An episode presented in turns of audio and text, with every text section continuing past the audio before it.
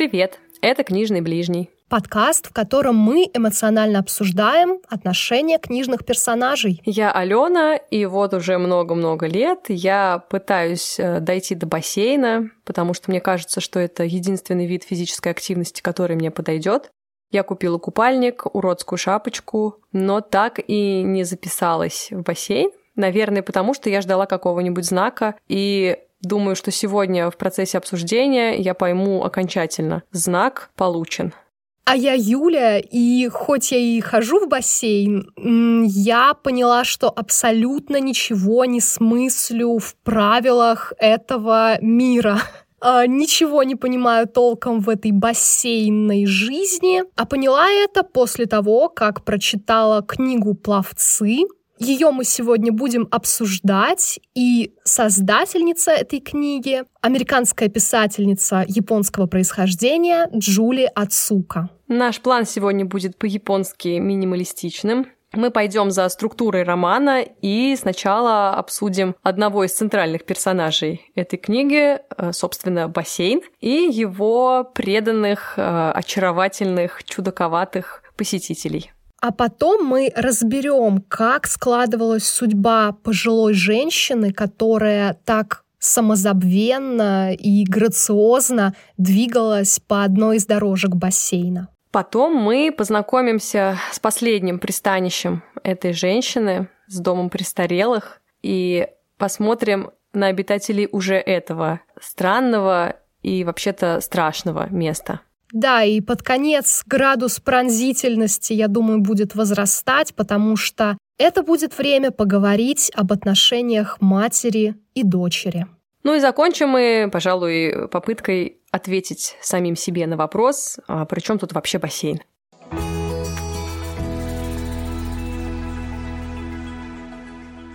Роман «Пловцы Джули Ацуки» привлек нас тем, что в аннотации было сказано о пронзительных отношениях матерей и дочерей. Соответственно, с этим настроением мы и принялись читать эту книгу, и я все с каждой страничкой ждала, когда же, ну когда же, когда же уже начнется что-нибудь про мать и дочь. Но погружение оказалось довольно затянутым, потому что первая половина, первые две главы этого романа посвящены бассейну описанию, собственно, бассейна, описанию тех э, людей, которые в него ходят, почему они в него ходят, каким стилем они плавают, э, как они носят шапочки, э, как они общаются друг с другом на дорожках. Мы узнаем о том, что бассейн делится практически как общество на некоторые социальные части, слои. То есть есть медленные дорожки, быстрые и средние, и на каждой из дорожек есть правила общения, есть какие-то негласные договоренности о том, как сообщить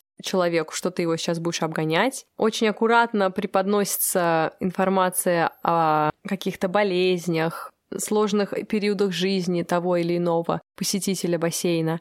Вот этот рассказчик, о котором мы поговорим чуть позже, он немного как будто бы сверху смотрит на происходящее в бассейне, но мы ощущаем, с какой м, любовью, что ли, с каким трепетом он относится к этим персонажам, которые ходят в бассейн, кто-то раз в неделю, кто-то через день, кто-то каждый день.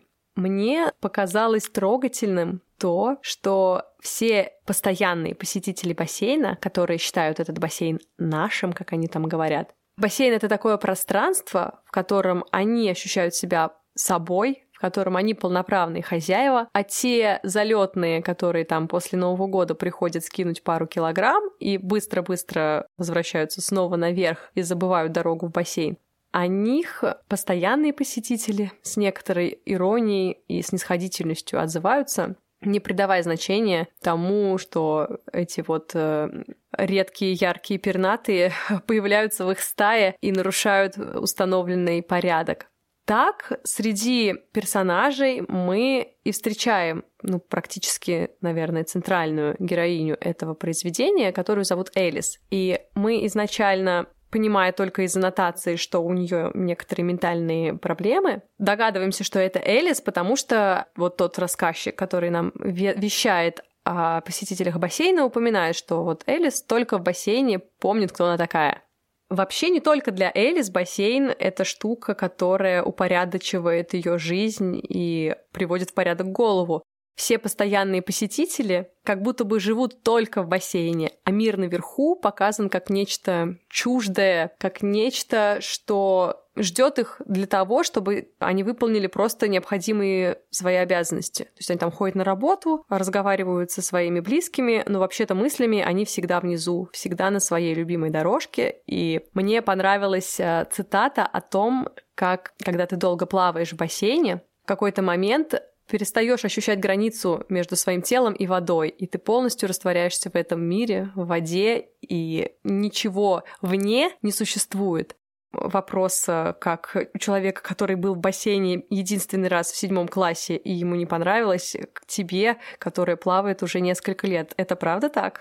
Вообще, эта цитата о стирании границ между телом и водой одна из моих самых любимых. Роман написан очень красиво, но эта фраза, пожалуй, самая красивая. Как будто бы, знаешь, иногда я чувствую какие-то отголоски подобного ощущения. Знаешь, ну, либо я слишком много себе надумываю. Или ты просто слишком мало еще ходишь в бассейн, и нужно, не знаю, лет 15 хотя бы поплавать. 30. Ну ладно, 30. 30 мы уже, возможно, сами не будем помнить, кто мы такие. Ни вне бассейна, ни в нем. Ну, ты хотела сказать через 30, потому что тебе сейчас 30, и ты, ну, помнишь, в принципе. А, ну да. Ну, честно говоря, я иногда тоже не помню, кто я такая. Может быть, я никогда этого и не знала. Так, стоп, это скользкая дорожка. Не будем об этом. Сейчас. Я забыла, о чем мы говорили. Признак деменции. Да, мы говорили о том, что граница между телом и водой стирается, тебе кажется, что ты и сам немножечко вода, но вот знаешь, меня не покидало чувство, что это что-то странное, это что-то неправильное, ребята. Такое деление жизни на водную и надводную, сухопутную, скажем так, ну, это пахло каким-то сектанством, если честно. Как будто бы эти люди, которые ходят в бассейн, они все больше и больше отдаляются от реальной, уж простите, нормальной жизни и только и думают о том, как бы сходить в бассейн. Блин, пожалуй, придется озвучить свою гениальную мысль раньше финала, потому что, мне кажется, сейчас самое ей время. Мне кажется, что если подходить с точки зрения, ну, а, поверхностного смысла того, что мы видим перед нами, так и есть, да, они реально странные. И все эти правила, особенно когда ты читаешь главу вторую про трещину в бассейне, там вообще начинается какая-то, как это называется? Блин, я забыла слово! Признаков деменции все больше у меня. Короче, я не знаю, как это называется, но, в общем, это все супер странным кажется, да, какой-то кринж, ты, типа, чё, вы реально там обсуждаете трещину в бассейне, не, бассейне и не можете спать? Только об этом вы думаете, но, наверное, бассейн — это просто метафора такая огромная. Метафора, не знаю, места или просто части жизни, в которой человек чувствует себя на своем месте. Это как знаешь, и, блин, очень ложится актуалочка, как обычно у нас всплывает. То есть, допустим, вот ты живешь свою жизнь, да, у тебя там есть э, дом, устоявшийся круг общения, а, за работа, на которую ты ходишь, хоть ты ее там, допустим, не любишь. Ну, как, блин, пресловутая зона комфорта. Вот она у тебя есть, тебе в ней хорошо. А потом бац, и она начинает трещать. Одна трещина, вторая, третья. И ты действительно не можешь думать ни о чем другом. Потому что психика устроена так, что мы начинаем катастрофические сценарии разыгрывать в голове. И иногда эти сценарии сбываются. И бассейн закрывается, да, или зона комфорта перестает быть комфортной. Тебе приходится куда-то из нее выныривать. И вот мне кажется, если с точки зрения вот этой метафоры посмотреть, то как раз очень все иллюстративно, что ли. И вот все эти правила какие-то мелкие, и характеры персонажей, которые реально там не могут думать ни о чем, кроме трещины или кроме того, как они наконец-то уже вернутся в этот бассейн, да, вспомни себя в офисе, блин, господи, когда там уже 6 часов, я хочу домой. Вот если с этой позиции подходить, мне кажется, что и первая часть про бассейн очень оправдана. И вот этот вот объем, который автор в своем романе посвящает описанию бассейна, тоже вполне так отлично накладывается.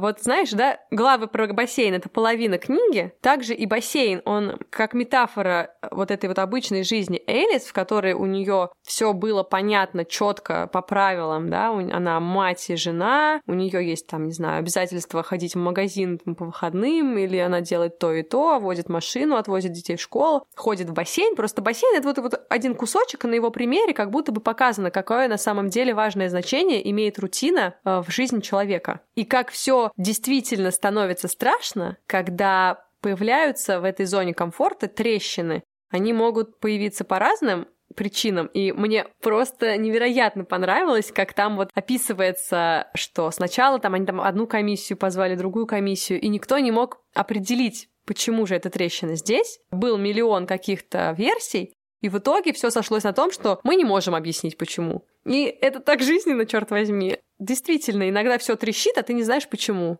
Я вообще согласна с твоей мыслью о том, что бассейн — это метафора зоны комфорта. Я ставлю по шкале гениальности 10 из 10 этой мысли. Так, да, я тоже потеряла мысль, как Элис. После обсуждения этого романа нам нужно найти какой-нибудь тест на признаки деменции в интернете и пройти его, если мы не забудем. Я наконец-то вспомнила, о чем я хотела сказать. Мне еще очень понравилось, как люди по-разному относятся к этим трещинам в зоне комфорта. Кто-то говорит, да, я, наверное, брошу бассейн, мне без него, наверное, даже лучше жилось, буду жить без него, все будет круто, и потом действительно другие посетители бассейна встречали этих чудаков, и они изо всех сил пытались э, доказать, что все прекрасно, жизнь наладилась без зоны комфорта даже лучше. Были те, кто постоянно паниковали и говорили, ну, я, наверное, поищу другую зону комфорта. Я попробую поискать что-то еще. Может быть, там я снова найду себя. Да. Но большая часть постоянных посетителей бассейна в конце концов привыкла к этой трещине и даже находила некоторое очарование в ней и когда в какой-то там из дней эту трещину замазали какой-то затиркой, и она вдруг исчезла, все стали паниковать по этому поводу. О, Господи, я уже привык к ней, она стала частью моей жизни. Верните трещину. И черт возьми, ну почему, почему это так ложится хорошо на нашу жизнь? Ну просто твоя мысль гениальна. Ну наверняка это не я первая придумала.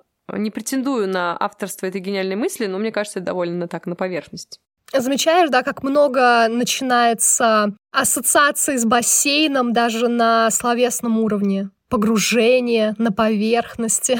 Да, да, да, да. Но определенно книга создает настроение. Тебе захотелось пойти в бассейн? книга создает, и я, да я же говорю, я все, я давно хочу, я давно хочу, все пытаюсь, я даже два года назад с коучем прорабатывала этот вопрос что, мол, мне нужна какая-то двигательная активность, я не знаю, какая. И вот мы там пытались докопаться, и я поняла, что, кажется, бассейн мне было бы интересно попробовать. И я тогда, два года назад, купила купальнику уродскую шапочку, повторюсь, она мега уродская, я не знаю вообще. Может быть, мне в принципе не идут шапочки, но это просто жесть. Я даже хочу это увидеть. Я скину фотку в шапочке, в наш чатик в Телеграме. это была лучшая реклама нашего чатика в Телеграме. Да. Ну так вот, и я все никак до сих пор не решилась. У меня даже все обстоятельства сейчас складываются. Я вожу дочь в детский сад, там в соседнем доме фитнес-клуб с э, бассейном, а на другой стороне клиника, где можно сделать справку для бассейна. Ну, в общем, ну просто все, иди и сделай. И вот теперь после прочтения этого романа, ну, кажется, что сам Бог просто велит очень хочется, потому что интересно, а, ну, что, правда, там вот такие вот какие-то группы. Ну да, знаешь, даже не столько в целях своего двигательного развития, а в целях а, наблюдения за посетителями. Так что да, вдохновляет атмосфера. Мне, как правило, когда я плаваю, вообще не до людей. Я, наверное, тот самый, как там это была цитата, отвратительный шлепальщик. Ну, то есть я очень громко шлепаю конечностями по воде. Все так громко, все так бурляще. Я даже не слышу музыку, которая играет там в надводном мире. Слушай, а ведь по правилам же, ну, когда правильно плаваешь, надо же погружать голову, да, в воду. Да, Вот, вот, как там ее не особо и не услышишь. В общем, вот еще это меня напрягает, потому что я не умею, по сути, плавать правильно, и мне нужен инструктор, а это же надо разговаривать с кем-то. Короче, не знаю. Ты не боишься, что после того, как ты вдруг случайно найдешь какую-то невероятную зону комфорта в бассейне, ты начнешь забрасывать дела в реальной жизни, в надводной жизни. Думаю, что нет, потому что, во-первых, я уверена, что меня не получится стать настолько фанаткой бассейна, как э, те самые истинные пловцы из романа Ацуки. Боюсь, что я как раз э, претендую на звание того, кто типа пришел такой, чтобы сбросить пару килограмм, потом понял, что это какая-то хрень и не пришел больше никогда. Все-таки наша жизнь реальная, она не метафора, хотя иногда очень хочется, чтобы она была таковой. Поэтому списки дел не дадут расслабиться и не дадут окунуться а, по полной в эту зону комфорта. Ну и, как говорится, чтобы войти в зону комфорта, точнее, чтобы выйти из зоны комфорта, нужно сначала в нее войти. М, Нам это еще долго не светит.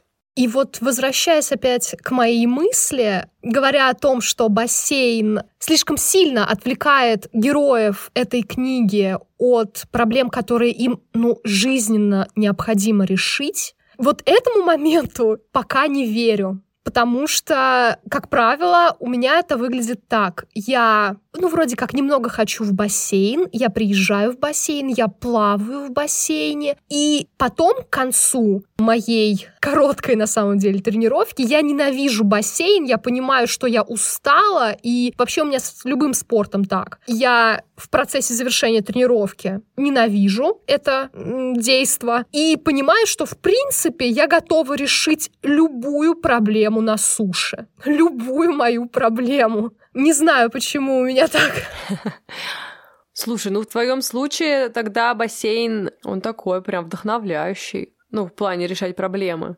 Персонажи романа, они сбегают от проблем туда, а ты наоборот, а тебя выталкивает вода наверх к проблемам, иди реши их. Вот тебе немножечко энергии, давай, у тебя все получится. В целом тоже рабочая схема. Да, так что я думаю, можно даже не особо влюбившись в бассейн, не искать в нем какой-то эталонной зоны комфорта, а просто попробовать узнать, во что выльется твое общение с этим видом спорта и созерцания.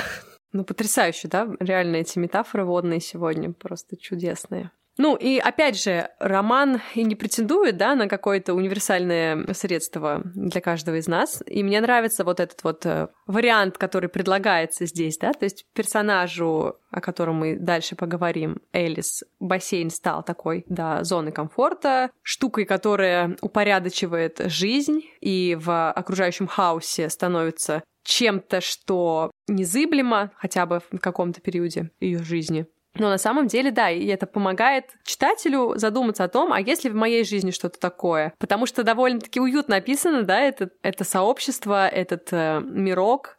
Еще э, тот факт, что бассейн э, под землей находится в подвале, он тоже так э, отрывает, так сказать, от действительности всю эту компанию и как будто бы больше уюта, что ли, придает. Ну, в общем, э, ты задумываешься Хотел бы я что-нибудь подобное иметь, но, наверное, каждый из нас хочет, и, наверное, каждый из нас, в общем-то, пытается что-то подобное найти. Мы с тобой в подкасте примерно тем же самым и занимаемся. А, Уходим от реальности по каким-то придуманным нами же правилам, чтобы хорошо провести время и потом ждать следующего эпизода. А еще у нас для звукоизоляции такой тяжелый слой одеял, что мы как будто под землей тоже. Точно, точно, да. А иногда из наших звукозаписывающих э, сооружений мы выплываем на волне пота и слез. В таком состоянии, как будто бы мы действительно плавали. Ну, на этой дивной ноте, я считаю, нужно завершить обсуждение, собственно, бассейна и немножечко перейти к сути. На волне настроения, заданного обсуждением бассейна, мы подплываем к обсуждению центральной героини романа «Пловцы», которую зовут Элис. Что ты поняла про Элис? Какой у тебя сложился образ? Меня почему-то не переставал волновать вопрос, насколько вообще счастливой можно назвать ее судьбу. С одной стороны, она, скорее всего, как и ее мать-долгожительница, прожила, ну, по меркам восточноевропейских стран, очень долгую жизнь. Если у нее мама умерла лет в сто, да, Угу. Элис, я думаю, ушла немногим ранее. Так вот, с одной стороны, у нее была долгая жизнь. Перечисляется, в общем-то, что в целом, о чем она мечтала, того она и достигла. Она хотела дом с камином, несколькими детьми, любящим мужем, и в целом все это она получила. В конце она вспоминает о том, что да, пусть и на окраине, но у нее есть большой дом. Да, камин, конечно, газовый, но это камин.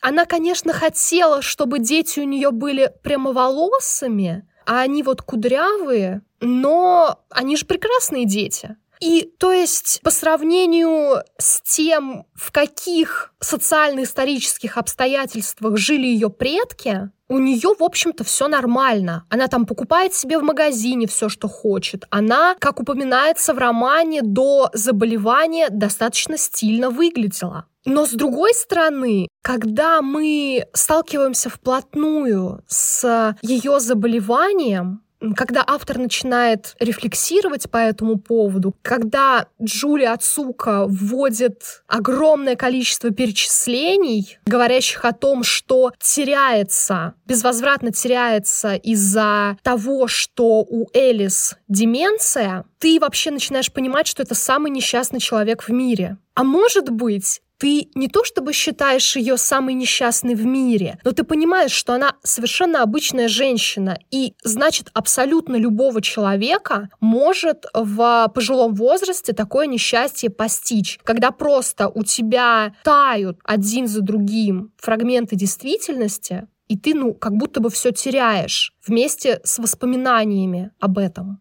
Ну, надо сказать, что и если убрать деменцию из э, истории, хотя, конечно, она никуда не денется, в общем-то, Элис, хоть и как бы внешне, как это часто бывает, казалась максимально благополучной, у нее трагичная судьба, даже без э, учета того, как она завершила свою жизнь. Она американка во втором поколении японского происхождения. Маленькая Элис с родителями была сослана во время Второй мировой войны в пустыню, а, прожила там несколько лет, вернулась обратно, но она навсегда помнит испытания, которые выпали на долю ее родителей и ее самой. Элис не смогла выйти замуж за человека, которого она любила, первая и, пожалуй, единственная любовь, как мы вот понимаем из э, мелких-мелких деталей, которые постоянно приводятся, что она, например, всегда помнила имя этого человека, но забывала имя своего мужа, с которым прожила всю свою жизнь. Мне кажется, любовную историю надо обсудить немного. Запомнилась фраза, когда она своей дочери по прошествии многих лет сказала про отношения с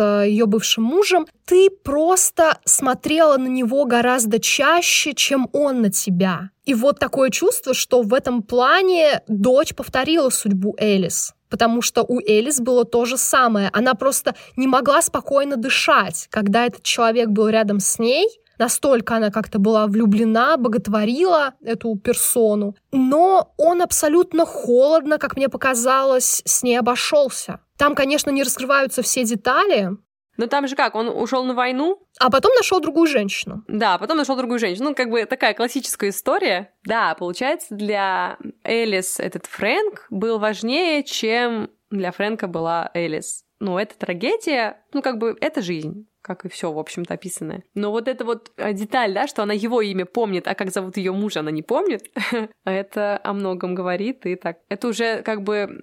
Это уже... Блин, капец, я реально забываю слова. Ах, В аннотацию вставим. Мы забываем слова, приводим кринжовые водные метафоры и немного обсуждаем сюжет. Точно, описание. А, Так вот, вот эта вот деталь, она заставляет нас невероятно сочувствовать ее мужу, который явно очень любит Элис, и об этом тоже много всяких деталей приведено. Ну и плюс вся жизнь, по сути, как у каждого, блин, из нас, сплошной день сурка, когда ты делаешь одно и то же, ходишь в одни и те же магазины, разговариваешь с одними и теми же людьми, а, да, как мы понимаем из слов уже дочери, когда мы понимаем, что это она все говорит, да, она никак не собралась в итоге свозить мать за границу, не успела ей сказать то, не успела ей сказать все, соответственно, мать, э, получается, с подросткового возраста, да, потеряла связь со своим ребенком, со своей первой дочерью, она ее называет, да, называет первенец, ну, потому что первая дочь прожила всего полчаса. В общем, и опять же, да, гибель ребенка. А, это просто, не знаю. Ну, в общем, даже без деменции жизнь Элис — это непростая судьба. И много в ней было трагичного. И еще и эта деменция, она как будто добивает и, собственно, семью Элис, и нас тоже, хотя мы-то, конечно, подготовлены, потому что понимаем, о чем роман. Но иногда мне кажется, что, может быть, в этом есть, несмотря на весь ужас ситуации, может, в этом есть какое-то избавление. Ну, то есть Элис перестает помнить какие-то очень болезненные куски своей жизни. Да, она перестает помнить, как называется, не знаю, чашка, ложка или дерево, но она и не помнит, что она потеряла ребенка, не помнит, что она вышла замуж за нелюбимого человека. Не кажется ли тебе, что это некоторое избавление? Да, но вместе с тем она забывает и очень приятные моменты. Это же, ну, классическая такая дилемма. Что лучше? Заснуть, забыться, да? Или помнить все и при этом знать, кто ты есть, из чего ты состоишь? Вот как будто бы, ну, понятное дело, мы не можем, как минимум потому, что у нас разные биографии с Элис, в полной мере понять эту героиню. И, может быть, если бы мы оказались в точно таких же ситуациях, может быть, мы, прочитав эту книгу, и думали, что да, это классный вариант вообще забыть вот эти все ужасы, которые произошли в твоей жизни. Но сейчас с высоты только нашего опыта как будто бы хочется сказать, что лучше все-таки помнить, кто ты есть.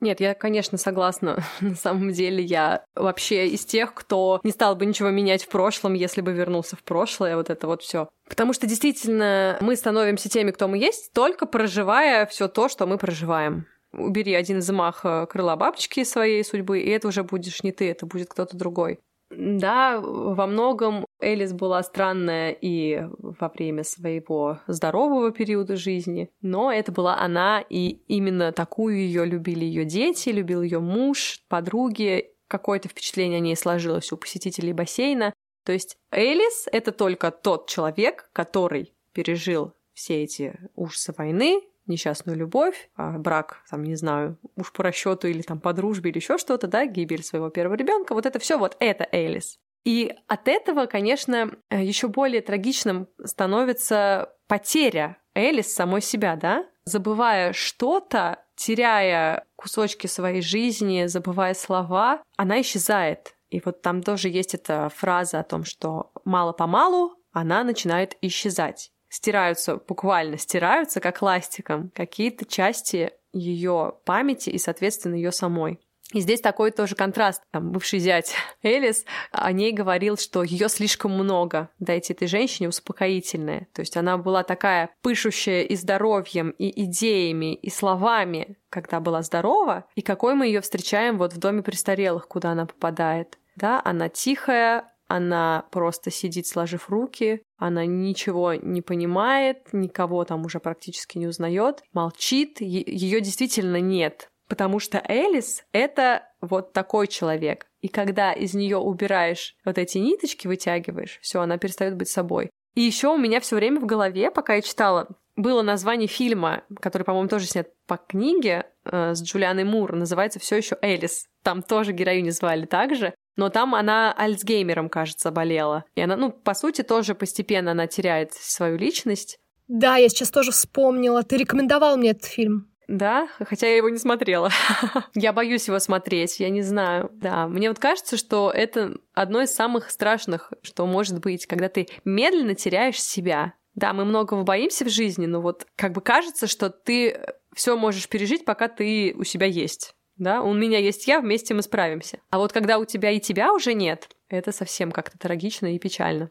И на этом фоне, знаешь, рассуждение дочери о том, почему ее мать заболела, выглядит довольно-таки нелепо. Она там перечисляет. Ну, может быть, из-за того, что она долго использовала это химозное средство от муравьев, или дезодорант с алюминием, или еще там что-то. То есть такие какие-то абсолютно поверхностные вещи. Но мы, как любители русской классики, где любая болезнь может случиться от горя, да. мы-то все сразу понимаем. Один этот момент, когда Элис потеряла своего первого ребенка, первая дочка прожила полчаса, они ехали потом из роддома на машине, и оба с мужем не произнесли ни слова. Вот в этот момент даже читатель может умереть от горя на самом деле. Ну да, мы с тобой уже неоднократно это обсуждали, что смерть ребенка, неважно в каком возрасте, при каких обстоятельствах, это такая штука, которую бесследно ты точно не переживешь.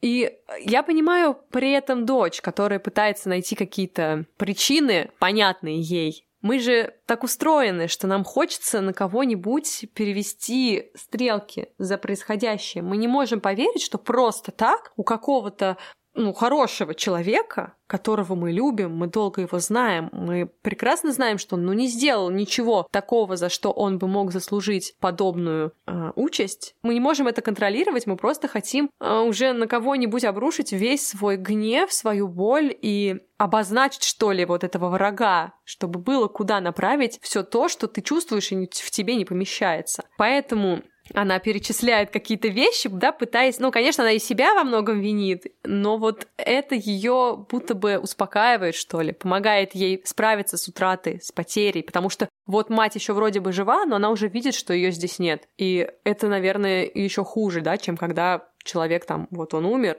и ты пытаешься оплакать свою потерю, э, зная, что вот этот самый страшный переход из мира живых в мир мертвых уже совершился. А когда вот он так растянут во времени, и тебе вроде бы нужно навещать вроде бы свою мать, хотя это уже не она, а это, ну, не знаю, не, не хочется вообще, чтобы у кого-то в жизни такое случалось, но это случается. Важное слово здесь обозначить, да, гораздо как-то комфортнее для нашей психики, видимо, выбрать что-то небольшое, помещающееся в голове и конкретное, да. вроде средства от муравьев или дезодоранта. А тут действительно враг, о котором никто ничего не знает. Исследователи трещины понятия не имели, что это за трещина. И также там с некоторой иронией даже перечисляются различные успехи, в кавычках, в области исследования болезни, э, которой больна Элис. То есть то же самое, какой-то прям параллелизм, да?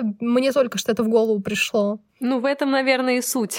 да, к этому еще чуть позже вернемся. Еще обидно, я понимаю, и дочь героини, и мужа, которые цепляются за любую надежду, да, вот она вспомнила что-то из нашей жизни, вот она как-то там более светлым взглядом посмотрела. Наверное, будет улучшение, хотя их предупреждают, что, ну, нет, ничего не будет, она не выздоровеет, это болезнь, которую не вылечить но они цепляются за это, потому что они не могут поверить, что эта женщина, которая, как там описано, никогда раньше не болела, была сильной, была жизнерадостной, и вдруг она становится совершенно не приспособленной к жизни. То есть всегда все было на ней, и вдруг, как будто бы под этим грузом, который был на ней, она ломается и теряет и сама себя, и получается, что те люди, которые жили с ней рядом и привыкли к тому, что она всегда бодра, весела и сильна, они теряют вот свою опору, фундамент. И помнишь, да, как э, муж, который тоже, по сути, потерял себя, потому что он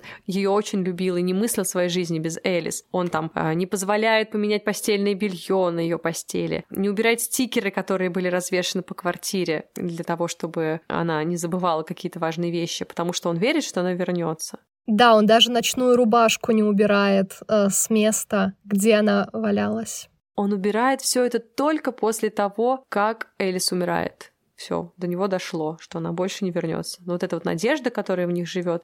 И понятно, что как бы рационально они рассуждали люди, ну, наверное, каждый будет до последнего на что-то надеяться. Ну и это тоже просто механизм выживания, по-моему. Вот ты упомянула мужа Элис, мы уже неоднократно вспоминали дочь Элис, хоть она и не живет с ней, э, никогда не жила с ней во взрослом возрасте.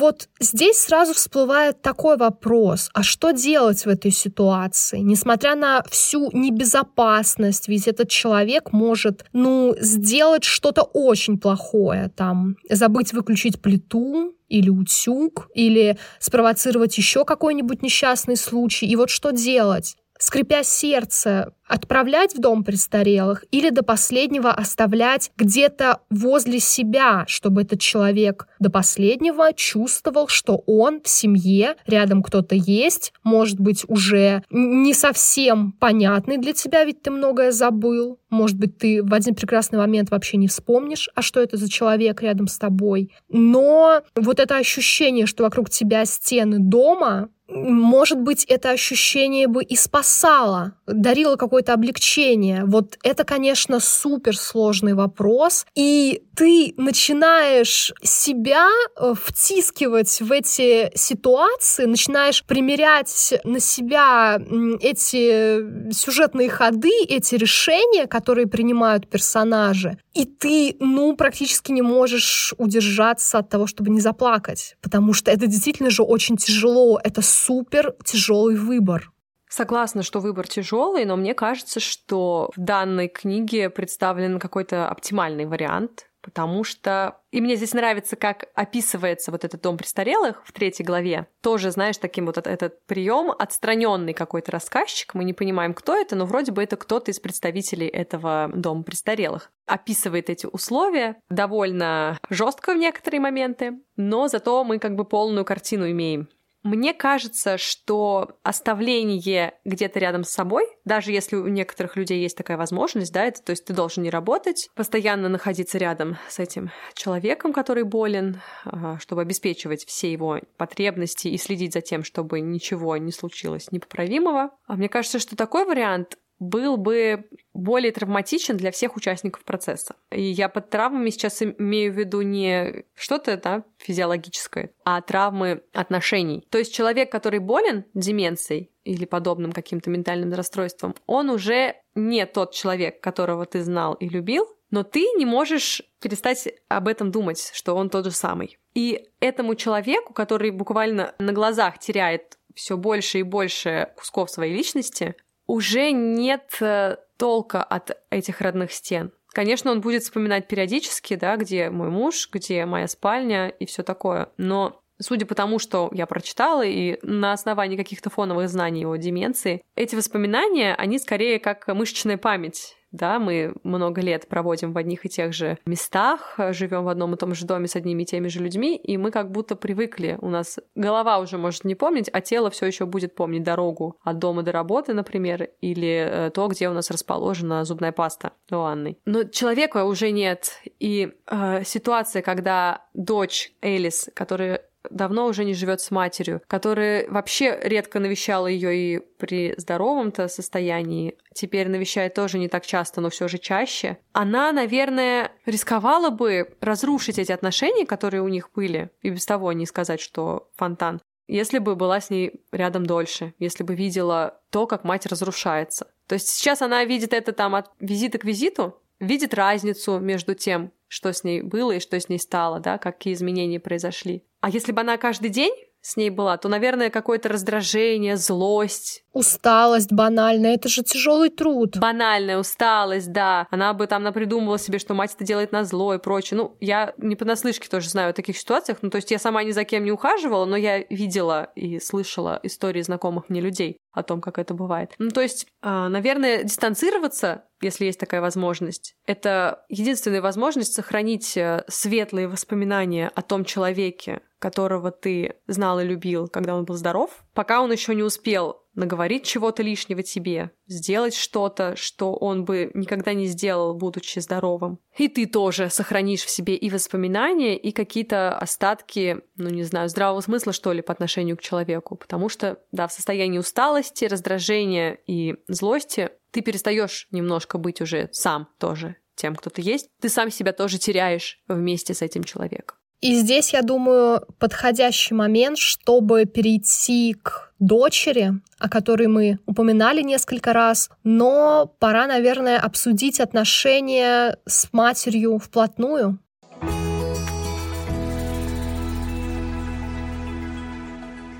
С одной стороны, здесь как будто бы обсуждать нечего, да? То есть вообще нем- совсем немного написано что-то про их отношения. Какие-то есть там списки того, что она не сделала, а, какие-то вскользь упомянутые эпизоды из отношений там в подростничестве, что-то про бывшего мужа, пару фраз. Но, пожалуй, здесь э, в этом романе важнее то, что не написано, чем то, что написано. Как тебе показалось?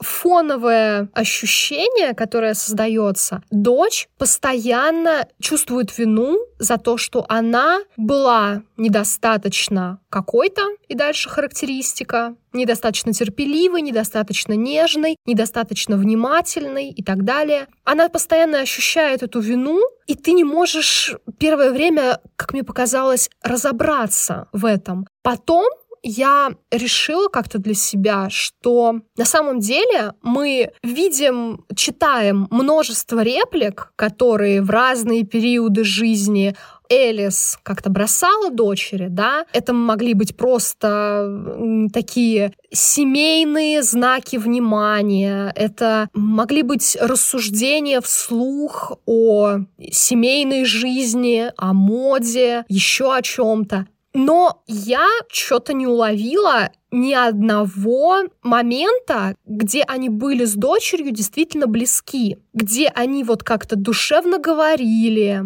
или, может быть, у них была бы какая-то поездка, и из-за этого как будто бы дочь Элис не могла поступить так, как сын маминой подруги, как дочь другой женщины, которая отвезла свою мать на закате жизни уже э, в какую-то просто фееричную поездку по миру. Как будто бы нужно приложить было большое, слишком большое усилие, чтобы такую поездку организовать, чтобы решиться быть с матерью в ее состоянии в течение долгого времени. Видимо, просто на это общение дочь Элис была не способна. Да, может быть, и не надо было решаться ни на какие поездки, ни на какое общение. Так тоже бывает, это тоже нормально. То, что нет близких отношений с матерью, ну, это вариант нормы. Никто не обязан быть э, близким, если этого не хочется.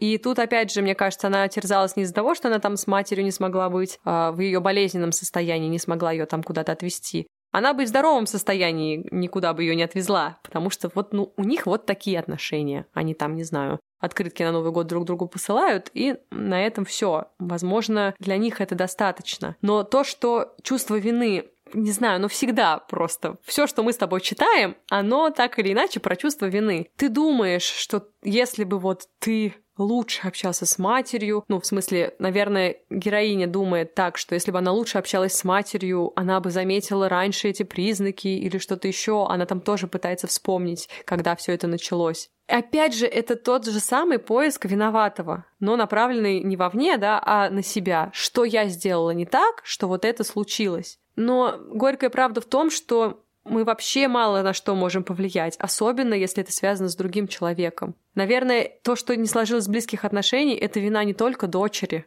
Наверное, и мать была какой-то отстраненной, да? Тем более этой дочери совсем тяжко пришлось. Она жила, по сути, в тени всегда этого ребенка, который прожил всего полчаса. Да, как там даже какая-то фраза такая, что я родила одну и ту же девочку дважды. Да, да, это так жутко. То есть вот это вот все постоянное сравнение, да, как будто бы она там заняла чужое место. Наверное, это было не одной фразой обозначено за ее жизнь, поэтому все эти решения, которые принимает дочь Элис, это ее решение и ее жизнь, и она точно не несет ответственности за болезнь матери. Но она не может перестать себя винить в этом, потому что так устроены люди. Они во всем пытаются найти какое-то э, зерно, на которое можно будет опереться и сказать, а, ну вот, теперь понятно. Я не свозила мать за границу, из-за этого у нее деменция, я виновата, но хотя бы теперь ясно, почему все так случилось. Но Дело в том, что так это не работает, и мы не найдем ответ.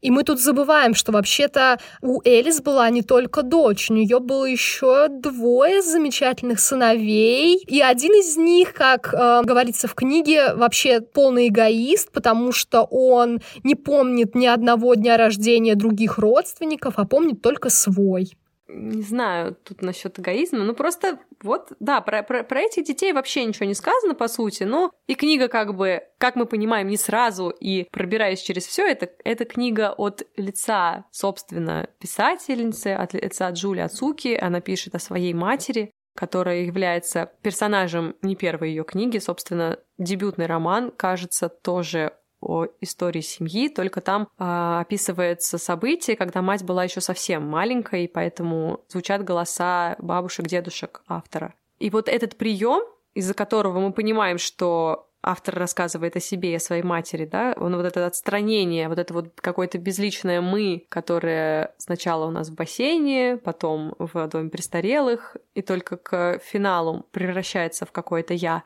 Пожалуй, это «мы» и делает историю такой пронзительной, то есть мы смотрим как будто бы сверху, и от того, что она наполнена всеми понятными нам вещами, да, ценности семьи, любимого какого-то занятия, важности дома в жизни человека, детей, о котором ты хочешь дать все самое лучшее. Это то, что каждый человек понимает. И то, что каждый из нас о себе думает, что я обычный человек, который хочет просто жить хорошо, делать добро и не делать каких-то ужасных вещей, и думаем мы, что это может нас застраховать от э, страшных исходов на закате этой жизни, и мы читаем роман и понимаем, что вообще-то нет, иногда страшное происходит вообще просто так. Ну, просто вот жизнь такая.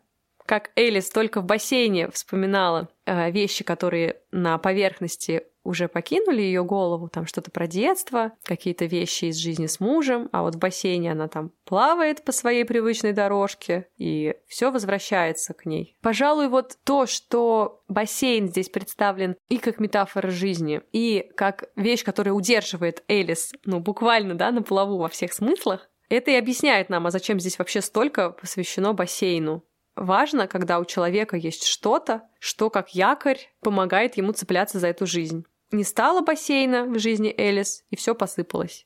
А у меня по поводу вот этого «мы» и того, что в целом описание что бассейна, что дома престарелых немного напоминает антиутопию, мне наоборот, несмотря на то, что я слышала и читала в нескольких местах, да, что э, здесь такое отстраняющее «мы», у меня вообще не было как будто бы этого эффекта отстранения. Меня это, наоборот, очень-очень сильно приближало. И я плавала на всех трех типах дорожек в бассейне. Тревожно также изучала трещину на дне бассейна. Я как будто бы погрузилась и в детство, и в юность, и в молодость Элис. И вот теперь в доме престарелых я бродила от одной белой стены к другой, да. У меня этого отстранения вообще не возникло. Естественно, причина, как ты уже сказала, том, что это абсолютно понятные каждому вещи. И еще потому что это мы, которое нам рассказывает и о бассейне, и о доме престарелых, и о жизни Элис, оно включает в себя вот эти вот пометочки в скобках, помнишь? Там почти после каждого предложения что-то в скобках, какое-то уточнение. Оно часто ироничное, саркастичное такое и очень меткое. И вот эти уточнения, они касаются каких-то важных вещей любого персонажа, которого описывает в данный момент автор, или условий, которые он описывает. Они как будто бы изнутри рисуют картинку. Ну, то есть дается какое-то описание комнаты в доме престарелых, а в скобочках пояснение, которое раскрывает нам, да, например, вот про телевизор было, что телевизор ни в коем случае выключать нельзя а в скобочках это не для пациентов, а для обслуживающего персонала. Обилие таких деталей обо всем, что ты читаешь, не дает тебе вычленить какого-то конкретного рассказчика, но в то же время помогает погрузиться действительно максимально и в судьбы каждого, даже мимо проплывающего человека, и понять, конечно же, историю Элис и ее семьи. Все люди неважно, кем они работают, чем они занимаются, с кем они живут, с кем спят, что едят, они все имеют что-то общее. И это общее — это ценности, ценность жизни, ценность привычного уклада, и от того так страшно, когда он рушится. Так что бассейн кажется, нужен нам здесь для того, чтобы, во-первых, понять вот эту вот метафоричность жизни, метафоричность привычного уклада, который прост, в котором все понятно и тем он важен и ценен, и для того, чтобы центрального нашего персонажа тоже понять как-то лучше, глубже. Ну, еще, конечно, чтобы вдохновиться и тоже пойти в бассейн. Это точно. И еще мне понравилось, с какой нежностью, с какой теплотой писательница рассказывает о том, как Элис двигается в бассейне. Там есть множество, скажем так, разрядов э, людей, которые пришли в бассейн с определенной целью, у которых, в общем-то, движения в бассейне отражают их историю, драму, трагедию. А Элис, такое чувство, что вот она из всех просто ловит кайф. Она, мне кажется, самая радостная и в этом такая, знаешь, красота ее истории. Она многого не помнит, но она продолжает до самого последнего вздоха двигаться по этой дорожке, как будто бы она ну, не вышла из бассейна полностью, когда он закрылся. Как будто она продолжает двигаться, и даже когда она уже с точки зрения дееспособности, это грубо, но практически ничего из себя не представляет. Помнишь, какая там есть э, деталь в день, когда бассейн закрывается? Всех выгоняют, да. Элис там продолжает самозабвенно плыть, а тренер поднимает руку, мол, не выгоняйте ее, mm-hmm. еще чуть-чуть, дайте ей еще немного. И это так красиво. Ты, безусловно, понимаешь, что это книга о ценности э, человеческих отношений, принятии судьбы, важности воспоминаний, которые делают из тебя того, кто ты есть. Но даже с точки зрения просто наблюдения за тем, как человек плывет по этой дорожке под названием «жизнь», я обещаю, это последняя дурацкая метафора, мне кажется, даже наблюдение просто за тем, как Элис плывет и доплывает, это уже приносит огромное читательское удовольствие. Ну да, совершенно точно. Я не пожалела, что ты выбрала эту книгу и что я с ней познакомилась. Книга небольшая, но написана очень красиво, и подумать самому собой о чем-то важном для тебя, она точно заставляет как в школе, да? Автор заставляет задуматься. Нет, э, здесь не как в школе, а как в жизни. Ты начинаешь какие-то вещи проецировать на себя, начинаешь что-то больше ценить, что-то просто начинаешь э, изучать, потому что задело за живое. И спасибо Джули Ацуки за это дивное времяпрепровождение. Да, мы как в бассейн сходили. Точно. Что-то вспомнили, что-то забыли. Что-то забудем сейчас, когда... Ну, мы, кстати, с тобой не ответили на наш любимый вопрос. Давай одним словом. О чем ты прочитал эту книгу? Ну, можно не одним уж. О красоте человеческого движения не только на дорожке, но и просто в жизни. А я прочитала эту книгу о страхе потерять себя. Я читала, и я понимала, что пахнет жареным с первых страниц, и мне было очень страшно оказаться на месте Элис растеряв все свои шикарные воспоминания. Ведь жизнь-то у нас интересная. Вон какой подкаст записываем. Да, как ты думаешь, в 90-м мы все еще будем его записывать? Мне бы хотелось, но, возможно, мы не сможем одновременно а, удерживать в ушах наушник и слуховой аппарат, поэтому придется искать какие-то решения. Хотя я надеюсь, что к тому времени техника дойдет до чего-нибудь, и медицинская наука тоже дойдет до чего-нибудь, но не до ручки. Вот, и мы сможем записывать. И знаешь, как э, по старой памяти кто-то сейчас ведет ЖЖ, мы тоже по старой памяти будем публиковать подкаст, хотя их уже никто не будет слушать. Там будут весьма фрагментарные рассуждения нашего весьма фрагментарного сознания. Я надеюсь, что и зубами, и э, мозгом я пошла в другую свою бабушку, и мое сознание сохранится в трезвости хотя бы до 88 лет. Отлично. Мне кажется, это чудесная фраза для того, чтобы закончить.